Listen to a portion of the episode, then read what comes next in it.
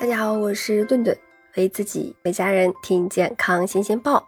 补钙这个话题大家一定都不陌生，但是虽然人人都有补钙的意识，未必人人都懂得补钙。抛开一些常见的补钙误区不说，光是让你看来那些琳琅满目的钙制剂，那哪个钙效果好，您可能就不知道如何选择了。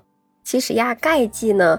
它总共就分为两大类，一类是无机钙，一类是有机钙。钙的难关有两个，第一关是吸收，第二关是沉积。含钙量相同的钙制剂，补钙的效果相差不多，那主要区别就在于吸收的难易程度，以及不同的副作用。而对于这个钙的沉积，是人体自身的能力。与这个所用钙制剂的区别也是不大的。通常成年人每天需要八百毫克的钙，老人呢吸收能力差，每天补充一千毫克以上的钙。所以说，根据中国居民营养与健康状况调查报告显示，我国居民平均每天每人钙的摄入量不足四百毫克，那钙的缺口呀超过一半了。所以在选择钙制剂的时候，需要达到足够的钙量，才能够满足补钙的需求。那在选择各种补钙制剂的时候，一定要注意其中的钙含量。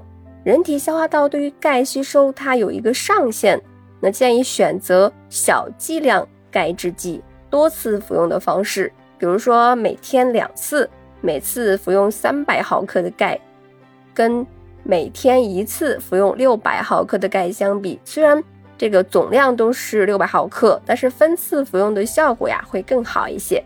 另外呢，各种补钙的产品中，形式最多的就是碳酸钙为主要成分的钙制剂。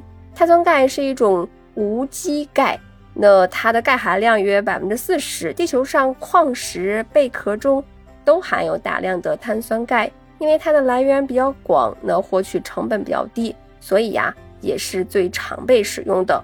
但是呢，口服的碳酸钙类的钙制剂以后呀，会产生一定的这个胃肠刺激，因为碳酸钙需要在胃酸环境下被分解为钙离子，才能够被人体吸收。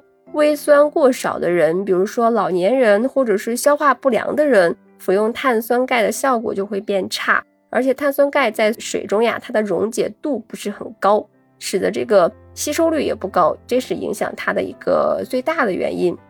那另一种常见的无机钙是磷酸钙，吸收比碳酸钙高，但是呀含钙量低，通常用于婴幼儿补钙，而成人呀用的就比较少了。说完无机钙，再来说说有机钙。常见的这个有机钙的种类比较多，比如说呃葡萄糖酸钙、乳酸钙、柠檬酸钙。醋酸钙等等，那在水中溶解程度，它要比这个无机钙要高一些，对于消化道的刺激也比较小，吸收率呀，它也高于无机钙，但是钙含量就普遍的偏低了，大多数呀只有百分之二十左右，而且它的价格也比较高。那而新一代的有机钙中，比如说氨基酸螯合钙、苏糖酸钙、三羟基丁酸钙等等。那此类钙制剂的优点就是溶解度好，吸收率啊在百分之九十以上，生物的利用率比较高，那胃肠反应比较小，但是相应的价格就比较贵了。所以呢，我们在选择钙制剂的时候，还是要综合多方面来考虑的。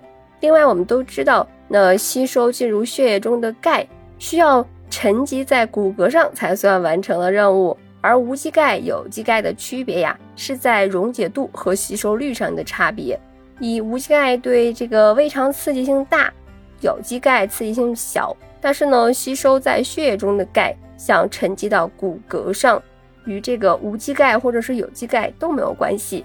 血液中的钙离子向骨骼上沉积，那由个人的体质决定的。在骨骼承受压力的时候呢，这个。钙沉积增增多，那简单的说啊，就是运动可以促进钙离子的这个沉积，尤其是负重运动。所以说呢，想要骨骼强壮，那就需要保持规律运动，增强力量联系。